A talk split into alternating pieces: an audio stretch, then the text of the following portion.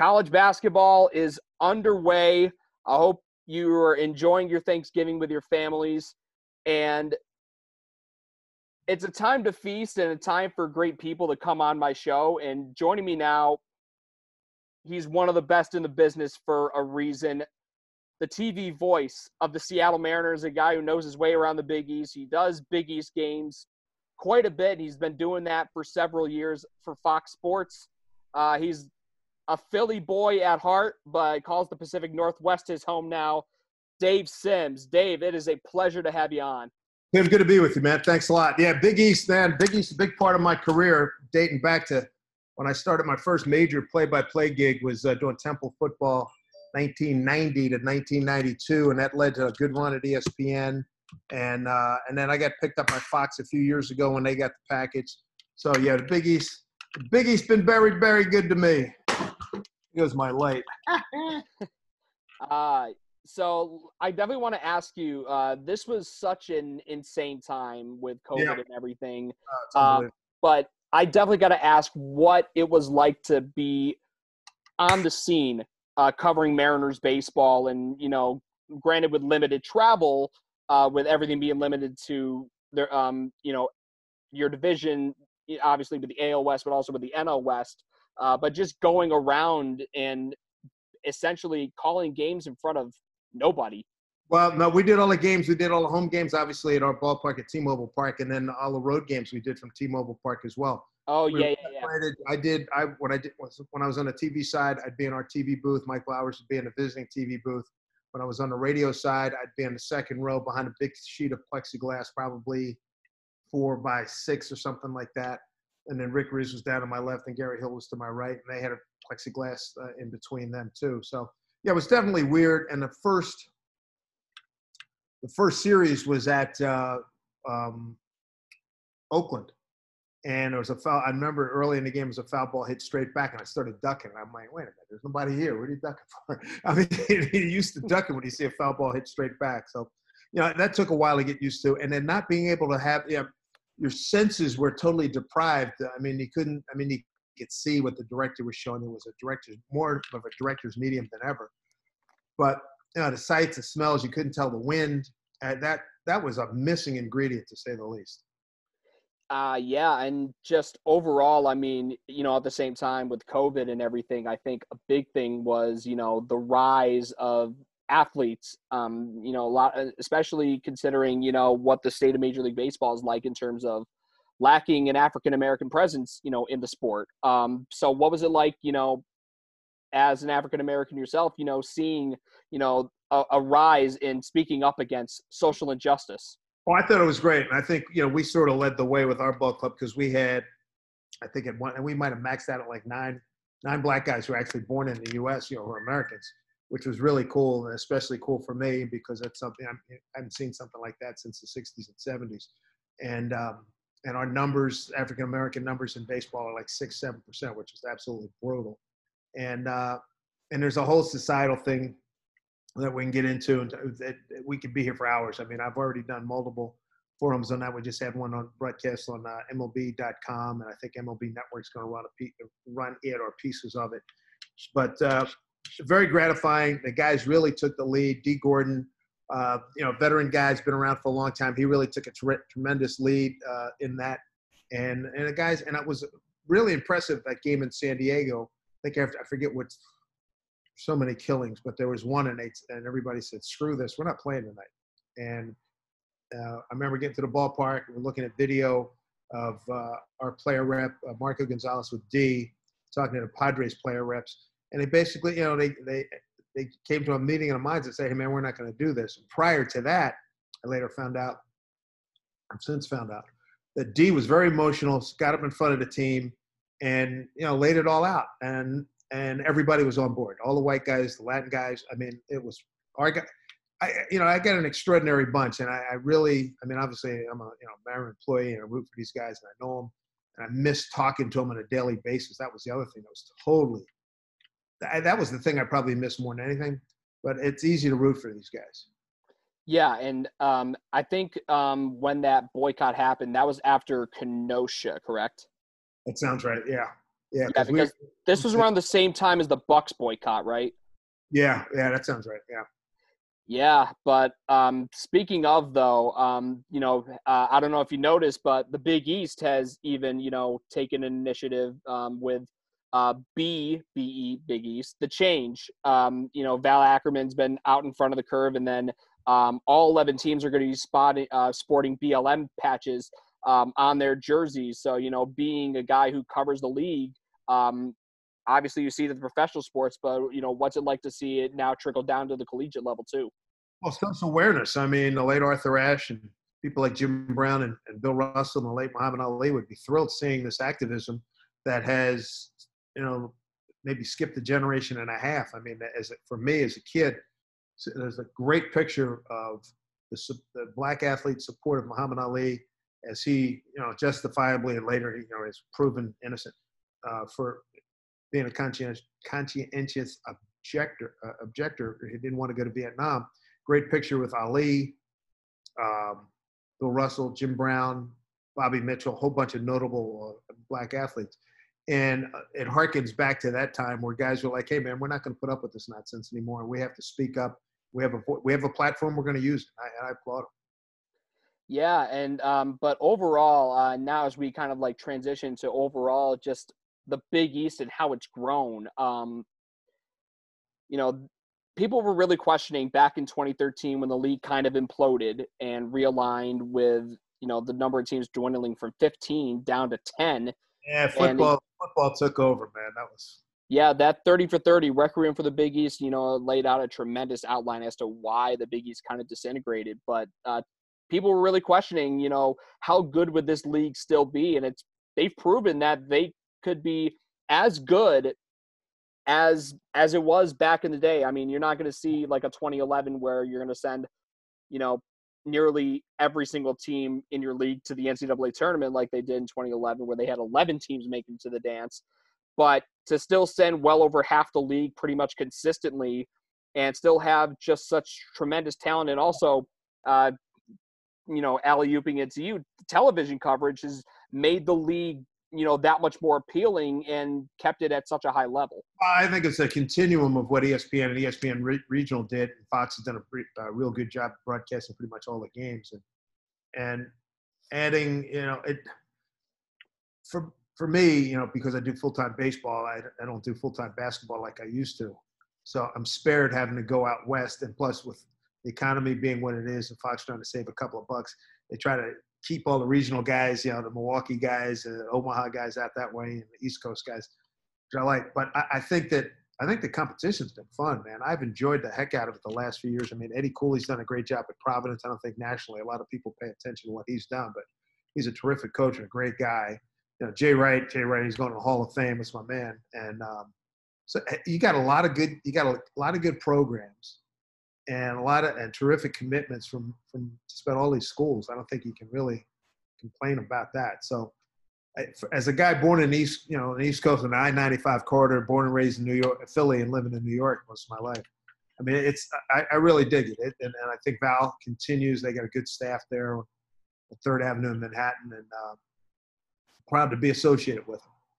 And um, you know, a guy, you know, a couple guys that you got to see, you know, a bit of uh, more so this first guy that I'm telling you about, a guy who I think unjustly did not hear his name called on draft night last week, but is getting his shot um, as an undrafted free agent with the New York Knicks. Myles Powell, um, you know, you got to see a lot of him over the past couple of years, especially during his meteoric rise during his junior and senior years. And then, um, of course, you know, the guy that, you know, literally they go hand in hand, him and Markus Howard. Uh, what's it been like just to watch those two grow into the college stars that they became? Well, it's always fun to watch a guy take off. I didn't see much of Howard. I didn't see any Marquette games. I'm trying to think the last time I saw some Marquette games, I think that Dwyane Wade was there and the kid that was after him was there. So I didn't see Marquette, but I saw a lot of Seton Hall. And for Myles, his the weight loss, the quickness gain, the shooting um, range, and the fearlessness going to the hoop and being physical. I mean, just a classic Big East scoring, you know, being a classic Big East two guard. Um, I boy, do I wish him well. I thought he'd be a low second but he's going to get a shot with the Knicks. And as you know, the Knicks can use all the help they can get. So I hope that, you know, he may want to lose another 10 pounds. I think shooting wise, he's got range, and I think he'll he won't have any. I saw him take NBA range shots doing uh, Seton Hall games last the last two years, so I don't think that's going to be a problem. But I want to see him. uh, You know, I'm, I'm wondering. I want to see how he does in terms of strength, and that's why I would. You know, he's not he's not heavy. He's not really fat, but it's just uh, maybe a little a little leaner because you're going to need it. I mean, you are playing, as they say, with grown ass men in the NBA hmm you know there is little room. You you better be on it because you can get you can get embarrassed on a nightly basis. So I wish him all all the luck in the world. I I think he's got a good heart. He's got a, he's a fierce competitor, and uh, the the little bit I've seen of Howard on TV, I mean his numbers speak for themselves. I, again, I haven't laid my eyes on him in, in person. I've only seen him on TV. I like him a lot. I really do, and you know I, I'm curious to see how you know what happens with him with his career. Yeah, and overall, I mean, Myles Powell has to be really high up on you know the players that you've seen in this new Big East. Uh, but you know, there's a couple other names that uh, I you could. you, I like. Let me tell you real quick before I forget it. Sadiq Bey, I loved him last year at Villanova. Oh Mhm. my, he that was his what? He he was a junior, so he was a junior. sophomore actually. Okay, so I did see him for two years.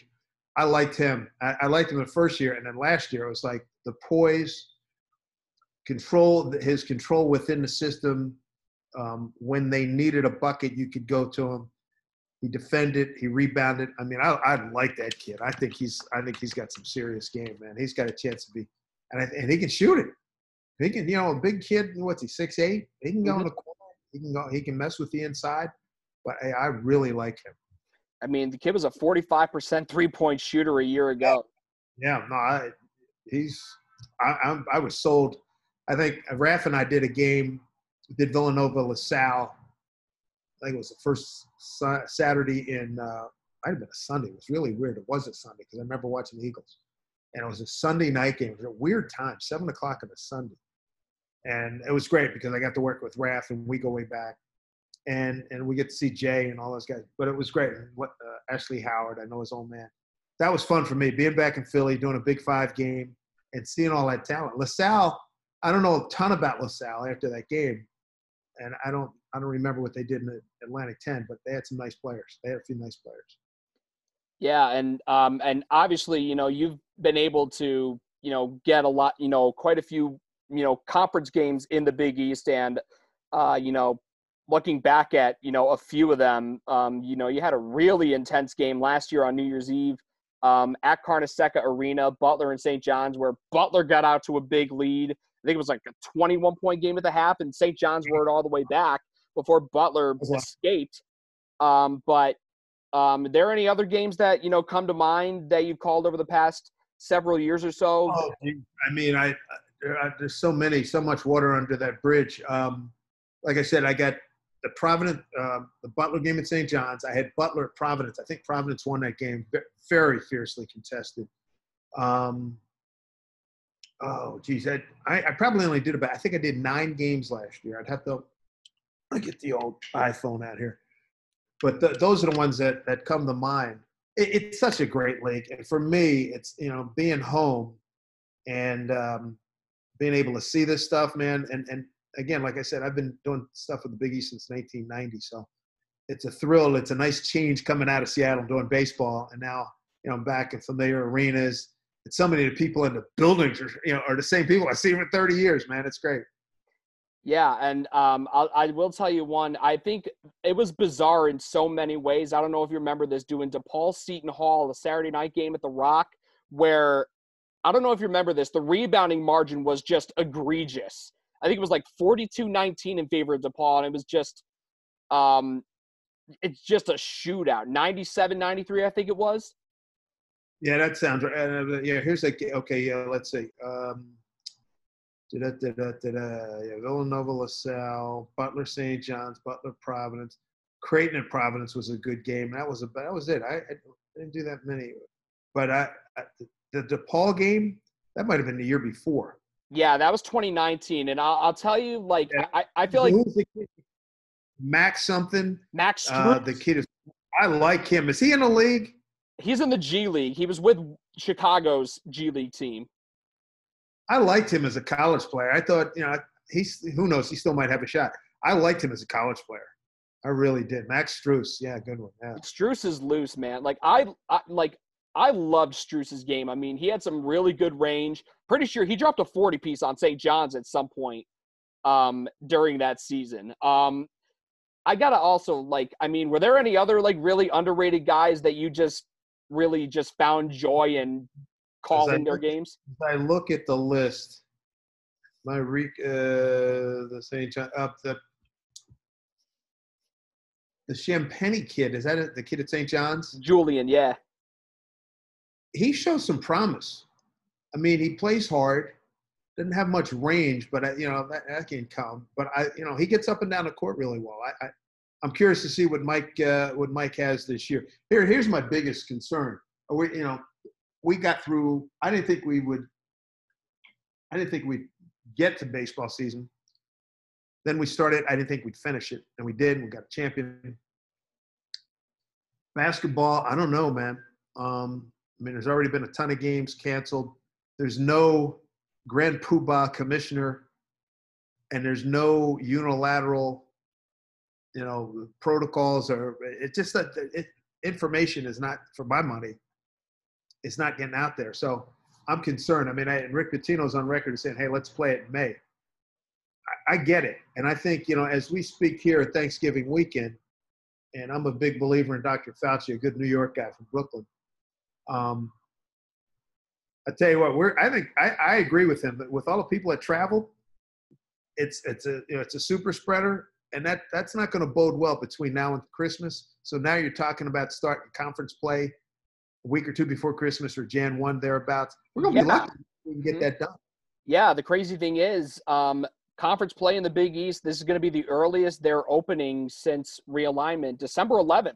Yeah, I saw that uh, December 11th through the 23rd of jamming in a whole bunch of conference games. Yeah, yeah I believe it's 40. Like I think it was like there's quite a few games. Like I mean, number. I have it in my notepad. I, I just remember talking to uh, people about that, and they thought that was hoping to get it in. You know, we'll see. Yeah, I mean, know, I get the approach that like, is it a is it a risk worth taking though? At least in your opinion, to try to get in as many conference games er- this early because you know normally like the Big Ten, the ACC, when they switch to a 20 game schedule, they would only play like two conference games in November, December. Well, I I was I'm watching I, I got the Bowling Green Michigan game on and the Jason Benetti. I don't know who he's working with, but oh, Jason, but Jason Benetti. Oh my God, I I met him in high school. Uh, he covered high school sports near me, man. Yeah, good dude. Um, but they were talking. Oh, and the other guy I know, uh, Dalen Cuff and Jordan Cornette are doing a studio, mm. and they were talking about how this this season's affected the gimme games, if you will. They're not, that you know, you have to eliminate a lot of these games. You know, these final scores are one night. Somebody got beat 160 something, that some outrageous number. Yeah, 122 to 60 was Illinois. Yeah, beat one NC uh, NCA and T, I think it was, or mm-hmm. something. Yep. A lot of those games are getting, you know, are, are you know, getting scrubbed. So, you know, you're going to start right out in the conference. And they, they made a good point about you don't know what you have, yada, yada, yada. But the point being, though, I'm just concerned about the health, man. I'm lucky. I'm still in Seattle because of tax re, uh, the residency laws, and I can't. I don't go home for another couple of weeks. And I'm glad I'm not traveling Thanksgiving weekend. I really am. And I, I'm just concerned that there's going to be explosion. You know, a surge on top of a surge, and that's going to affect. That's going to affect us in the sports world, man. And uh, I'm just concerned about it. I don't, I don't know how, what they're going to do and how they're you know, they're going to try to pull it off. Big concern. Yeah. So uh, you know, just to wrap this up, um, just to see the Big East like get to where it where it is now. I mean, you've seen it grown year after year after year, um, and with the addition of UConn back in the league. Yeah, uh, good. Yeah. Yeah, and, and they are going to be quite the force to be reckoned with. I mean, gotta love what Danny Hurley is uh, doing out in uh, Hartford. Um, in a while. Good guy. But yeah, but overall though, um, just to see the league, you know, people questioning, you know, was the league dead after 2013, and here we are in 2020 saying like, th- not only is it alive, but it's arguably thriving. Oh, I would say so. And I, you know, I haven't seen, I haven't talked to Jay in a couple months, but I, I hear that he's loaded again. I mean, Jay's got two championships in the last what six years or something. Correct. Yeah. And, and something right. What is it? Two, two, two uh, titles in how many years now? Yeah, he won. He's won two of the last. Uh, if you don't want to count 2020, he won two of the last four. If we're not going to count 2020. Yeah. But um, and not to mention, I mean, with the regular season championships, he's won at least a share of the regular season title every year except one. Oh, yeah, yeah, good league. I mean, you know, I, I, I can can't you know throw any more hosannas out there. I mean, it's it's a great league, man. And um, for me, it, I, I, think there was a, it appears to be there's a lot of turnover, so a lot of new guys I got to learn this year. Yeah, and uh, um, I also got to ask you too, um, just with the partnership um, with you know Fox Sports, I think that is what helped. That's what's helped validate the Big East. I think I don't, and you probably know about this. Getting John Tesh, Round Ball Rock on there, even though I, even though I wasn't, I was barely alive for when the NBA was on NBC. I know about it and how iconic that theme is. Uh, but literally, it's like a match made in heaven. And well, no- I would disagree with you. To that very point, it is iconic. It evokes an era in the what late in, in the '90s when you know, know you'd hear Marv from Chicago Stadium, it's the Chicago, you know, doing that whole thing. I, I just I love it, and my kids were were were youngsters at that point, and what man, it was must see TV. But it's still jarring to me. I think this was this last year was the second year they used that song Correct. And when we'd come on the air and I'd hear that, I was like, this is not, it just, it doesn't work for me. Like I feel dirty. It, it doesn't, it just, it's from a different era. I think John wrote a hell of an anthem. I mean, it's a great song, but it just brings back, you know, here's Pippen on the live, you know, Pippen to Jordan, ah, the Bulls lead by 20. That's what I think of every time I see it or hear it.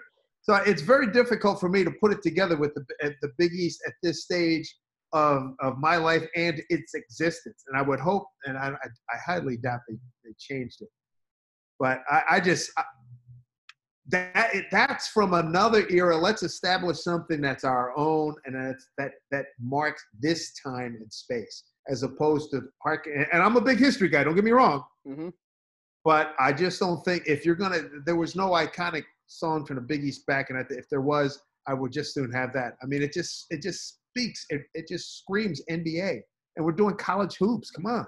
Yeah, I mean, I, I get what you're coming from. Like, you know, you know, there's some things you just gotta leave in the past. But uh I will say this also, like I think the partnership, and I kind of made the parallel because when the new Big East came about in 2013, Fox Sports One like was created, and strangely enough, when the old Big East was born, that was the year ESPN was born, and I really think that just overall the influx of talent because you are one of a plethora of talent talented play-by-play guys that just bring the big east to life. So over i mean i'm sure you listen and have watched other guys you know like gus and brando and all them. Uh, but overall you know to be a part of that tremendous i live here. I mean i live in the big east man. It's you know the, you know philly new york syracuse. I mean i'm still pissed off syracuse and all those guys left but what are you going to do? You're telling me, man, listen, I was at the last Big East tournament and oh. like the last Syracuse Georgetown game in the garden, I was there.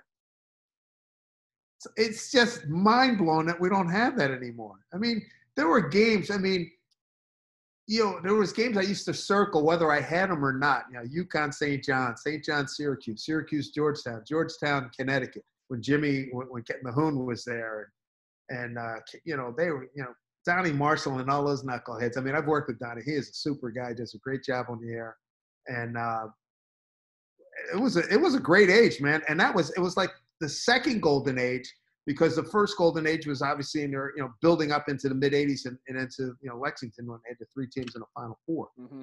So, and I've been I was what was I doing? I was at NBC Philly during that time, but um, yeah, it's I, I just I, I love the Tesh song, but I just it just doesn't fit for me. And and I think guys of my generation, I mean, if you talk to Spanarkel, I think he'd say the same thing. Jimmy and I are good friends, and I love I love Jim Spanarkel. We've done dozens of games together over the years. We always have some laughs, and uh, I mean, I've been so lucky, so blessed to work with him and, and Raph. And uh, he doesn't do games anymore for us, but uh, uh, Ronnie Perry, we oh god, we, we had blast with him, and uh, I, I just been so lucky working with so many good guys doing Big East basketball, man. It's, yeah, like and hell, even even a woman, Sarah Kustok, she's tremendous. Yeah, you know, Sarah, her first gig was with us doing Big East football in 20, 2005, I think it was. Yeah, that was her first main gig, and now she's a freaking superstar. So I mean, yeah, she's uh, watch her watch her uh, get her sea legs, you know it's it's always tremendous and you know it's like i i think honestly like to to be a part of such an a tremendous plethora of broadcasters throughout fox sports covering the big east you know like how much does that like actually mean to you oh it's i'm proud of it man i'm proud of the association i'm proud to be recognized uh, you know for all that work and all these years and and it's not like i said when i go to some of these arenas i mean a lot of the sids and ads or associates or whatnot, or heck, even guys who work in a building. Yo, what's up? Good to see you. How you doing? Where you been? You know, I don't think so. Uh, the stat guys. I mean, I get to work with what Ray Perry up in Providence and John Lombardo in New York at St. John's.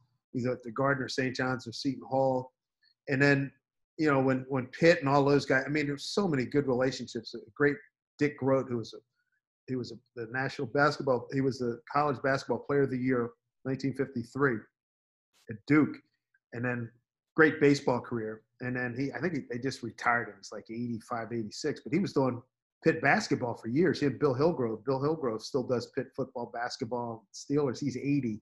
I get to see all those guys. Joe uh, Joe D'Ambrosio when he was doing uh, UConn games. I mean, uh, Rich uh, Chabat, uh, yeah, Chvotkin down in Georgetown. I mean, it's it's like it's an extended family, man. It's great. Man, Richie's been doing Georgetown games since way, way back. When, matter of fact, when Big John got there. So, yeah, man, it's it's been a great, it's been a fabulous association. It really has been. I mean, honestly, if there could be one word to relate with, you know, correlate the Big East with, it, it it's the word family, and you pretty much summed it up. Uh, D- Dave, um, I really appreciate the time. I love the insight talking about, you know, covering baseball during COVID and social injustice and all like we really crossed off so many boxes, you know, because honestly, like I want to make this a podcast that's just not just about basketball, you know? Yeah, I got you. I got you. Hey man, Tim, I gotta run, but I enjoyed it and all the best. Hopefully uh you know, catch up to you down the road down the road somewhere and, and hopefully there will be a college hoop season. I will get to do some games. um, and I can't wait to hear your voice and especially once baseball season comes back again when the weather starts heating up can't wait. Uh, can't wait for that to, to and uh, hear, hear some giddy up. And that's it. Giddy up, baby. Giddy up. There we go. That's how to end it. Dave, appreciate the time. I really do. You got it, Tim. Hey, man, be well. Take care. All right. the. Yep, more on the igloo coming on after this. Welcome back inside the igloo. And I hope also that all of you who are listening had a wonderful Thanksgiving, that you're enjoying college football on this Saturday, and that you've been enjoying the last three days of basketball. Because it's finally time to break down the first games that we got to see within the Big East this year. And let's start with night number one uh, Thanksgiving Eve. So many teams in, in action, literally starting at high noon with Xavier playing host to Oakland. And this was just ugly. Xavier led 53 to 12 at halftime and rolled with a 101-49 victory. Man, Zach Freemantle just played like a man in this game. 21 and 12. Paul Scruggs, sneaky good game from him. Although he didn't really shoot well, only 7 points, he did grab 6 rebounds and dished out 10 assists. So again, the senior maturity from him. That's what I took away from what some might look to as a bit of a slow night from Paul Scruggs. And then on top of that, Nate Johnson in his first game of the Musketeers, transferred from Gardner Webb, had 17 points, 5 of 9 from deep. Xavier was just on fire from deep out of the gates. And they were led by KyKy Tandy coming off the bench, 18 points, 6 of 10 from distance. Oh, and he had a clean 7 assists too. And as a team, Xavier 34 assists on 43 made field goals. Pretty damn impressive, if you ask me. And then other important stat lines to note Dwon Odom had 12 points and four assists in his first game as a freshman. Brian Griffin, the transfer from Mercy College, he had eight points and eight rebounds off the bench. And how about the redshirt freshman, Dieonte Miles, 12 points in 18 minutes? Really, not much else to say other than Xavier just beating the brakes off of Oakland. Another blowout. Providence crushed Fairfield 97 to 56. Nate Watson. You know, people were looking at David Duke to carry the load for this team, and Providence got off to a slow start, leading only by 12. But Providence, led by Nate Watson, their senior big man, a double double for him 23 points and 10 rebounds. David Duke was solid in this game, too. Uh, 5 for 14 isn't great shooting overall, but he was 3 for 4 from distance. He also grabbed 7 rebounds, dished out 4 assists, 18 points on the day. And then AJ Reeves, he had a clean 14 points. Could have shot the ball better, but hey, it's game number one. You just kind of got to roll with the punches. And then Noah Horchler, he had 11 off the bench. Brycen Goodine had a solid 14 minutes off the bench and scored four points. Um, that again, that's a Syracuse transfer right there. And then their freshman, uh, one of their freshmen, Ed Cross. Actually, I misspoke on that. N- another transfer, Ed Croswell, a junior from Philly, 10 points, six rebounds in just 14 minutes. And then on top of that, Chris Monroe, a guy who's struggled getting playing time at the end of seasons. First game of this season, eight points in 14 minutes. And, and again, you got to credit Ed Cooley and his defense. They held Fairfield just 2 of 15 from distance and just 37% shooting for, for the entire game. And then the other notable blowouts, UConn, they got off to a slow start against Central Connecticut, only leading by seven at the break, 48 41, but they end up rolling to a 102 75 victory. And the guy that carried the load is a guy that is going to have to play with a chip on his shoulder for most of this season, considering he was probably the most notable snub for the preseason All Big East first team on Big East Media Day, James Bouknight. He finished with 20 points and eight rebounds, seven of 12 from the field, so over 50%.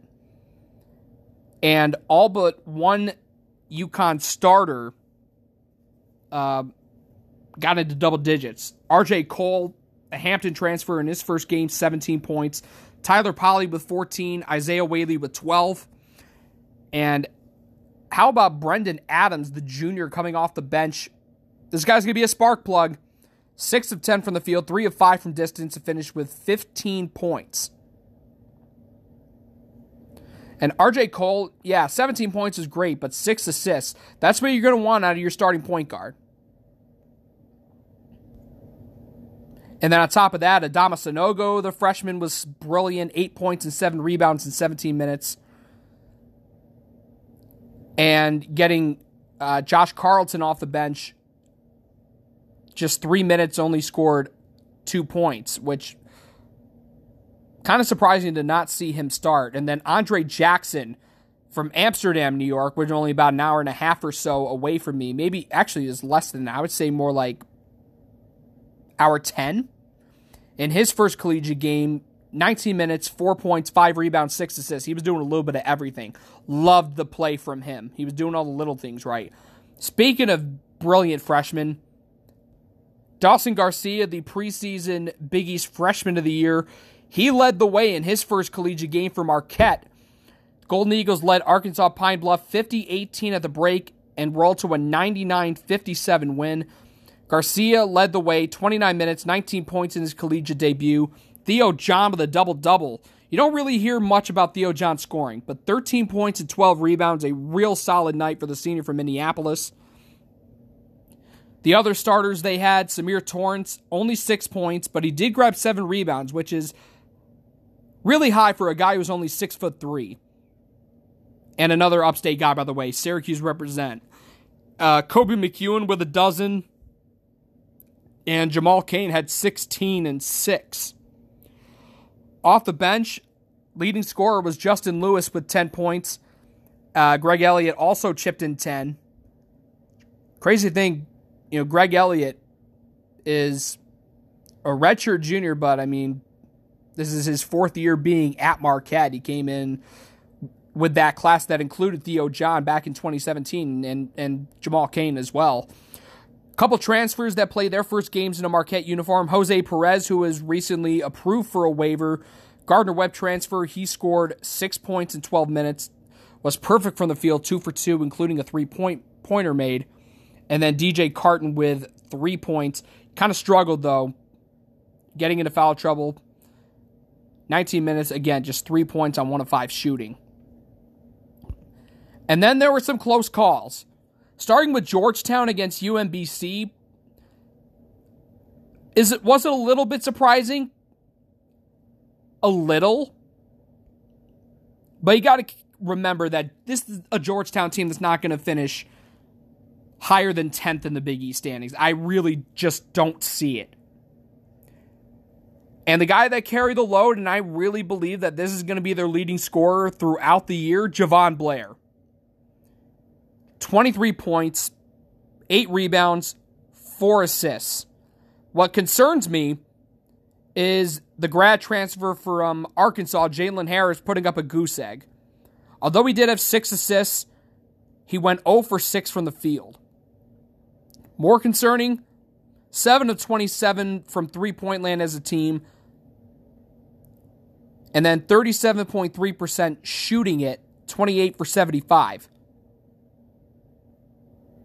They should also be thanking their lucky stars. They won the rebounding war easily by 20, 58 to 38. They had two different guys with at least 10 rebounds, led by Qudus Wahab. He had a double double 12 points, 12 rebounds for the sophomore from Nigeria.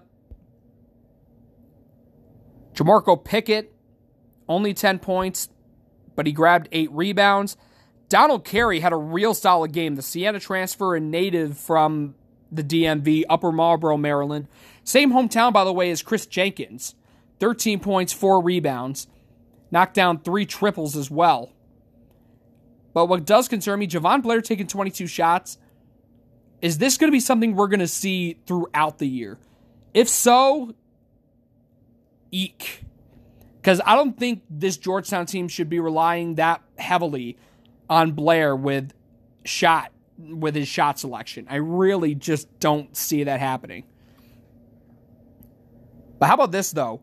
Kobe Clark, a 6'4 freshman from St. Louis, grabbed 10 rebounds in just 12 minutes. Only one point, but man, those 10 rebounds made a huge difference. Leading scorer off the bench was Timothy Ighoefe. The seven foot sophomore had four points and five rebounds in 16 minutes. And again, Georgetown came away with a 70 62 win. But can we just talk about Darnell Rogers for a second? Five foot two senior from Baltimore. Little dude's a baller, man. I, I don't want to like use like diminutive turning, you know, terminology with him, but like the shortest man to ever play in the NBA was five foot three, and that was Muggsy Bogues, and Rogers is an inch shorter than that at five foot two. But he put up a solid game. He had 13 points, which was tied for the team lead along with Brandon Horvath. So Georgetown at McDonough holds on for a 70-62 win. Another team that held on was Butler, 66 to 62 over Western Michigan. And when I saw this stat line, I was a little bit surprised. Aaron Thompson with 21 points. This is a guy that everyone knows is a distributor. But turns out he's a really damn good scorer, too, and he proved it for, uh, Wednesday night. 21 points on 6 of 9 shooting, made his only three point attempt. 8 of 11 from the charity stripe, too. However, only one other Bulldog was in double figures, and that was Jer- uh, Jair Bolden, the South Carolina transfer with 15 points and 9 rebounds. Not a bad Butler debut, only being one rebound away from a double double. All five Butler starters scored. Bryce Golden with six, Bryce Nze with nine, Myles Tate, the freshman, with four, and then the leading scorer off the bench was another freshman, Chuck Harris, who had seven points.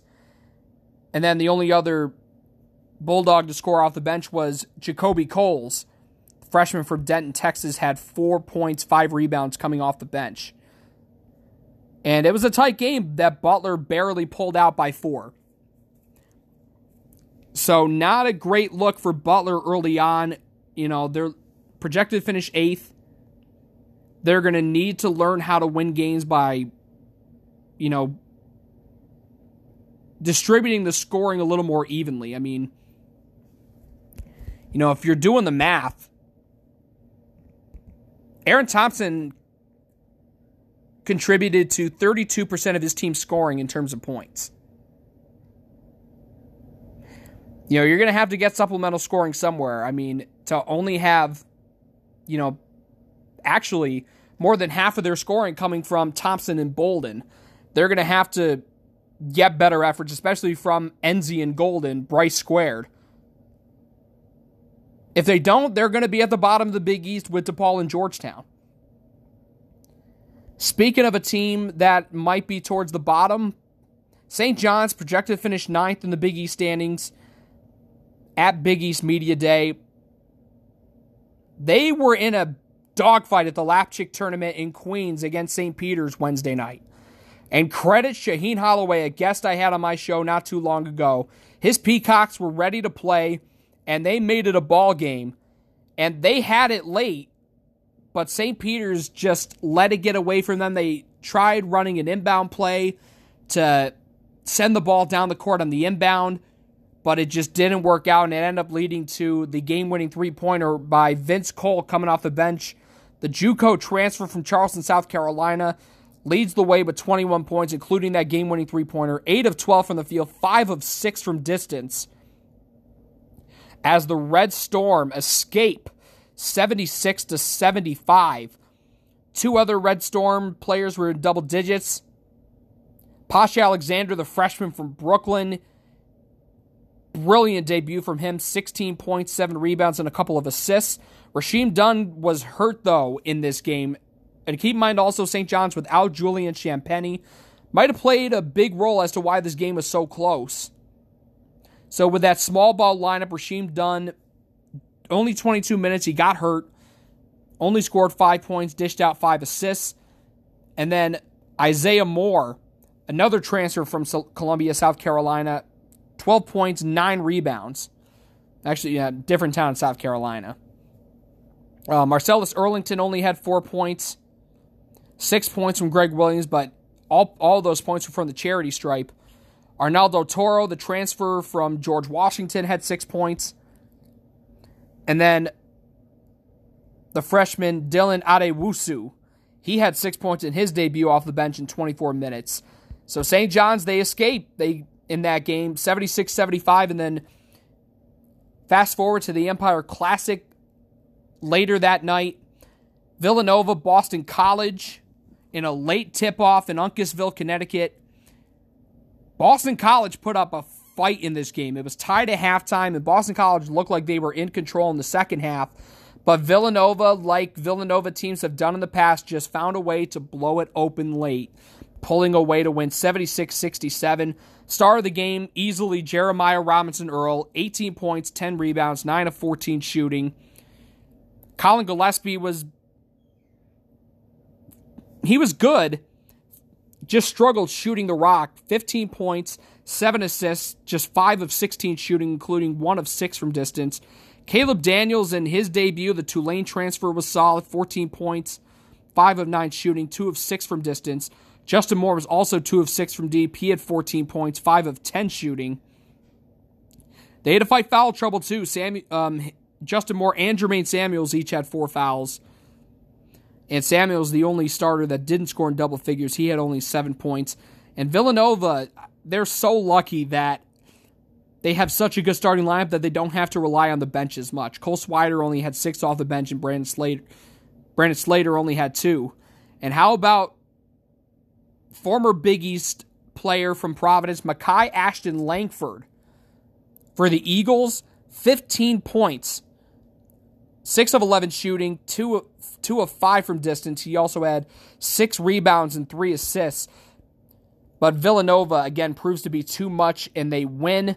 And they would win again on Thanksgiving night in the championship game of the 2K Empire Classic against 18th ranked Arizona State. And we got to see again just how good Jeremiah Robinson Earl is. In the championship game, 28 points, 8 rebounds, 11 of 17 from the field, 2 of 4 from downtown. Easily the most outstanding player of those first two games. On top of that, 16 from Justin Moore, only 11 from Collin Gillespie, and another 14 from Caleb Daniels. And only seven bench points for the Wildcats. And they didn't really need much because the starters carry the load, especially Robinson Earl. And you got to credit them for limiting Remy Martin, preseason All American. 37 minutes, they held him to just five points and two assists, two of eight shooting, one of five from downtown. You just got to credit Villanova and the players and the coaches and the scouting report they put together to stop Remy Martin. That was a huge difference maker. Meanwhile, St. John's, they had some struggles against LaSalle on Thanksgiving Day in Queens. They were only up six at the break, but again, Vince Cole with another monster game starting in place of the injured Rasheem Dunn. Six-six junior, 19 points, 5 boards, 4 assists to lead the way for an 82 65 Red Storm win. Greg Williams, after struggling against St. Peter's on Wednesday, he had 13 points in a strong bounce back effort. He also had four rebounds and two assists. Another uh, rebounding effort, well, bounce back effort, I should say, from Marcellus Earlington. He had 14 points coming off the bench this time as they started Josh Roberts for size in the middle, the 6'9 junior from Troy, Alabama. 16 minutes, four points, but Earlington saw more of the minutes, as did Dylan Adewusu. And he had 26 minutes off the bench, chipped in 10 points. Posh Alexander kind of came back down to earth, only eight points, and same with Isaiah Moore. He only had nine points to go along with seven rebounds, but a much better effort from St. John's. Earlier in the day, Xavier Bradley was a circus. Low scoring game at the half. Xavier only led by two. And then the late stages of the game, it goes back and forth. Xavier takes the lead. Bradley takes the lead and then Xavier getting the lead back, and a really. It, I can't, I can't really phrase it other than it was just a freshman mistake from Dwon Odom. Instead of pulling it out, he aggressively attacked the basket and missed, leading to a Bradley basket on the other end that gave the Braves the lead.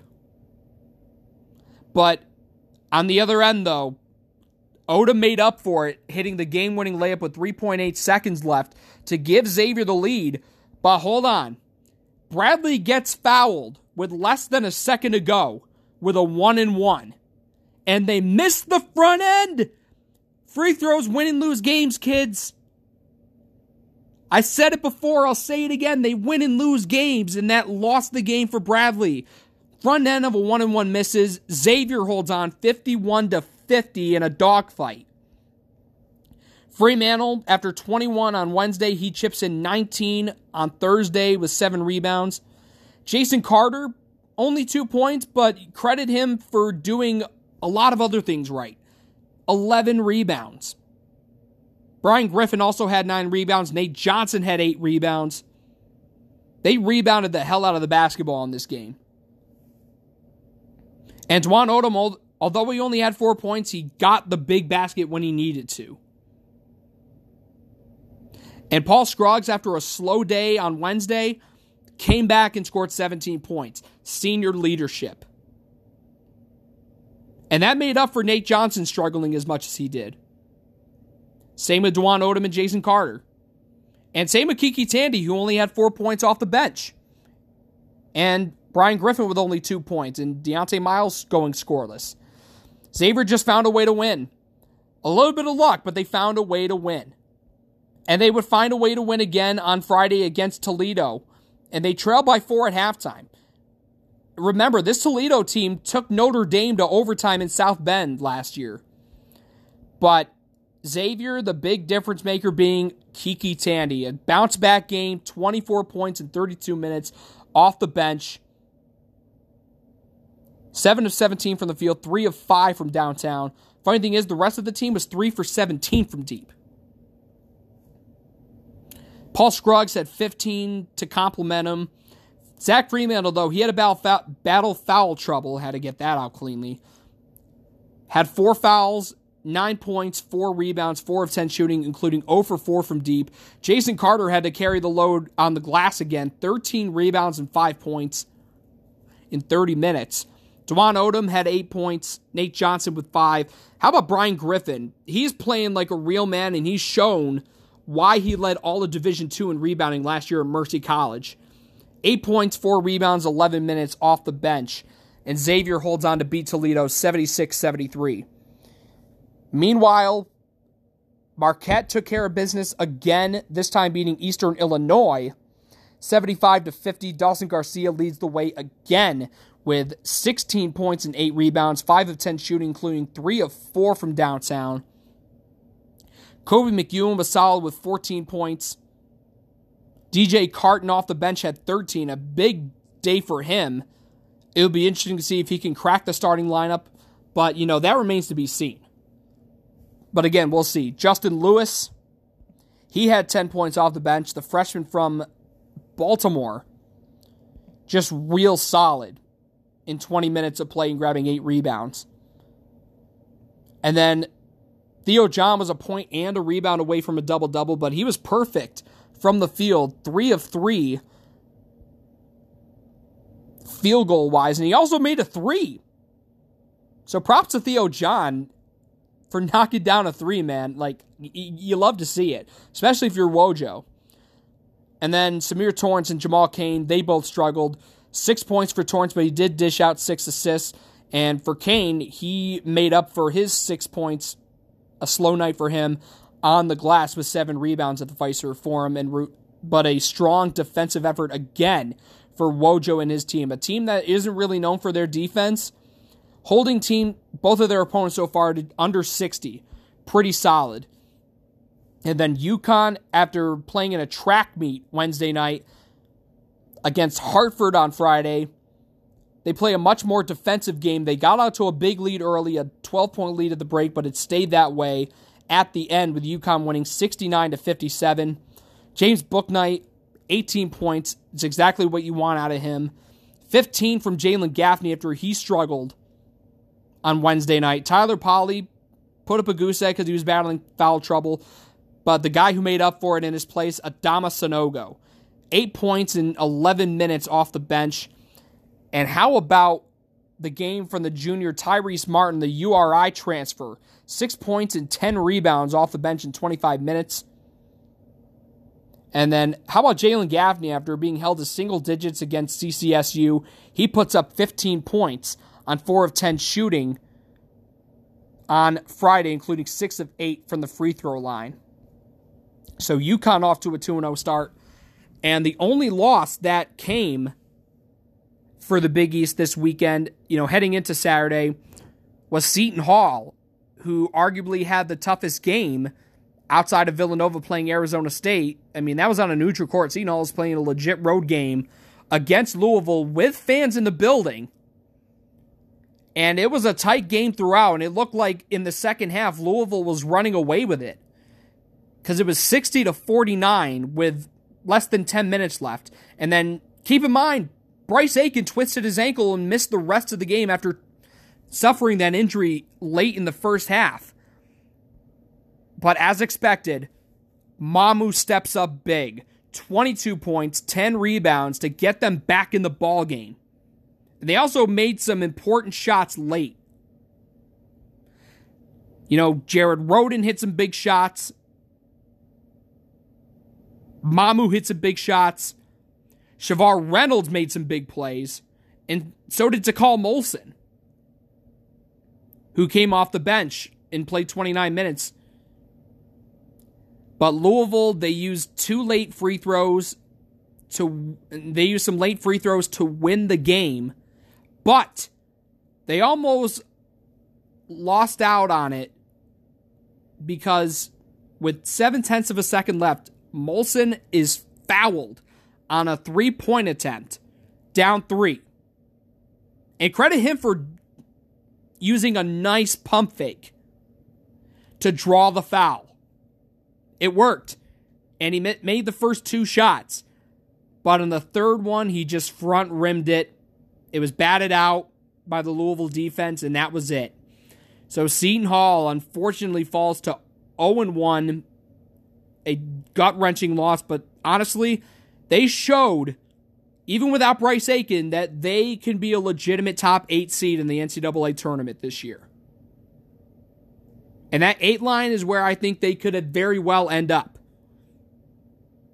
Notable stat lines again. The only the only Pirates in double figures outside of Mamu, Jared Rhoden with 11 points, but it, he did struggle. Three of 12 shooting, one of five from three, six rebounds though.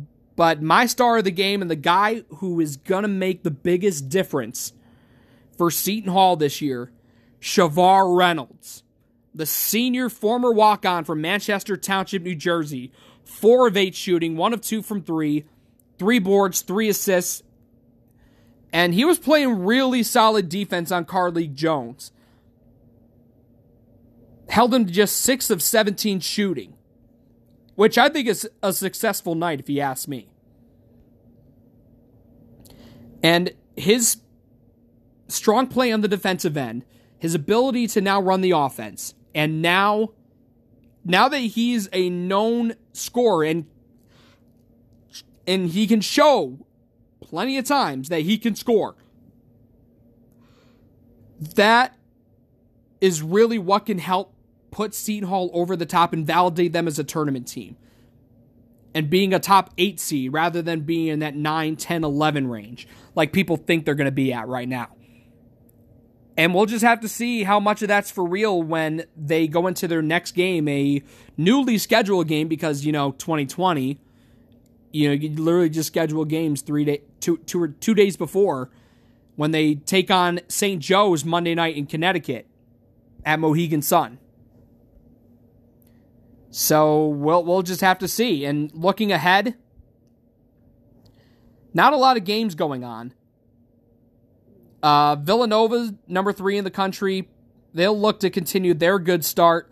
They get Virginia Tech at the Air Force Reserve Basketball Hall of Fame Tip Off Classic, also in Connecticut. So Villanova is staying a little bit longer than expected to get another game in, and then in place of the Baylor Seton Hall game four, in the 4:30 time slot on FS1 on Sunday, it'll be Creighton opening up their season against North Dakota State, the two-time defending champs from the Summit League. Be really interesting to see how Creighton looks coming out of quarantine. And if they can shoot at a high level, despite that, with the likes of Marcus Zegarowski and Mitch Ballock and Denzel Mahoney. Again, that'll that that remains to be seen, and we'll just have to find out on Sunday. So that's all I got uh, for my analysis. And of course, a big thank you to Dave Sims, a true professional, such a likable guy. I really loved having him on this episode, talking about so much more than the game of just basketball and, of course, Big East basketball. You know, you don't really find a lot of people like Dave, and I'm so glad I milked the catchphrase out of him before uh, before we wrapped it up. Uh, Dave Dave's great. You you can't say a bad thing about him, honestly. It'll, and it sucks with him being out in the Pacific Northwest that we won't see him on many Big East games this year. It's gonna suck, honestly. So, on the next episode of the Igloo, I got Seton Hall PA announcer Tim McClune Going to talk about what it's going to be like inside an empty rock this year, what he thinks. That's on the next episode of the Igloo. Coming out, eh, say Monday. I'm pretty like literally it's like with my COVID it's like scheduling with COVID. It's kind of like rolling with the punches like yeah, I have a tentative date, but who knows.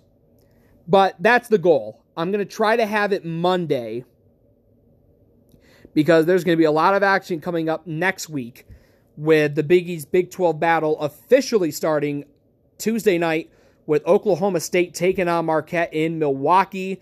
And then, of course, Thursday night, Mac McClung and Texas Tech taking on St. John's down in Lubbock. I'm going to preview that and all the other actions and talk about this past weekend, um, well, this weekend's action that'll be in the past when the next episode of the Igloo comes out on Monday. So until then, this is Timmy Ice signing off from the Igloo. Thanks again for tuning in. Hope you enjoyed your Thanksgiving weekend, and I'll catch you next time.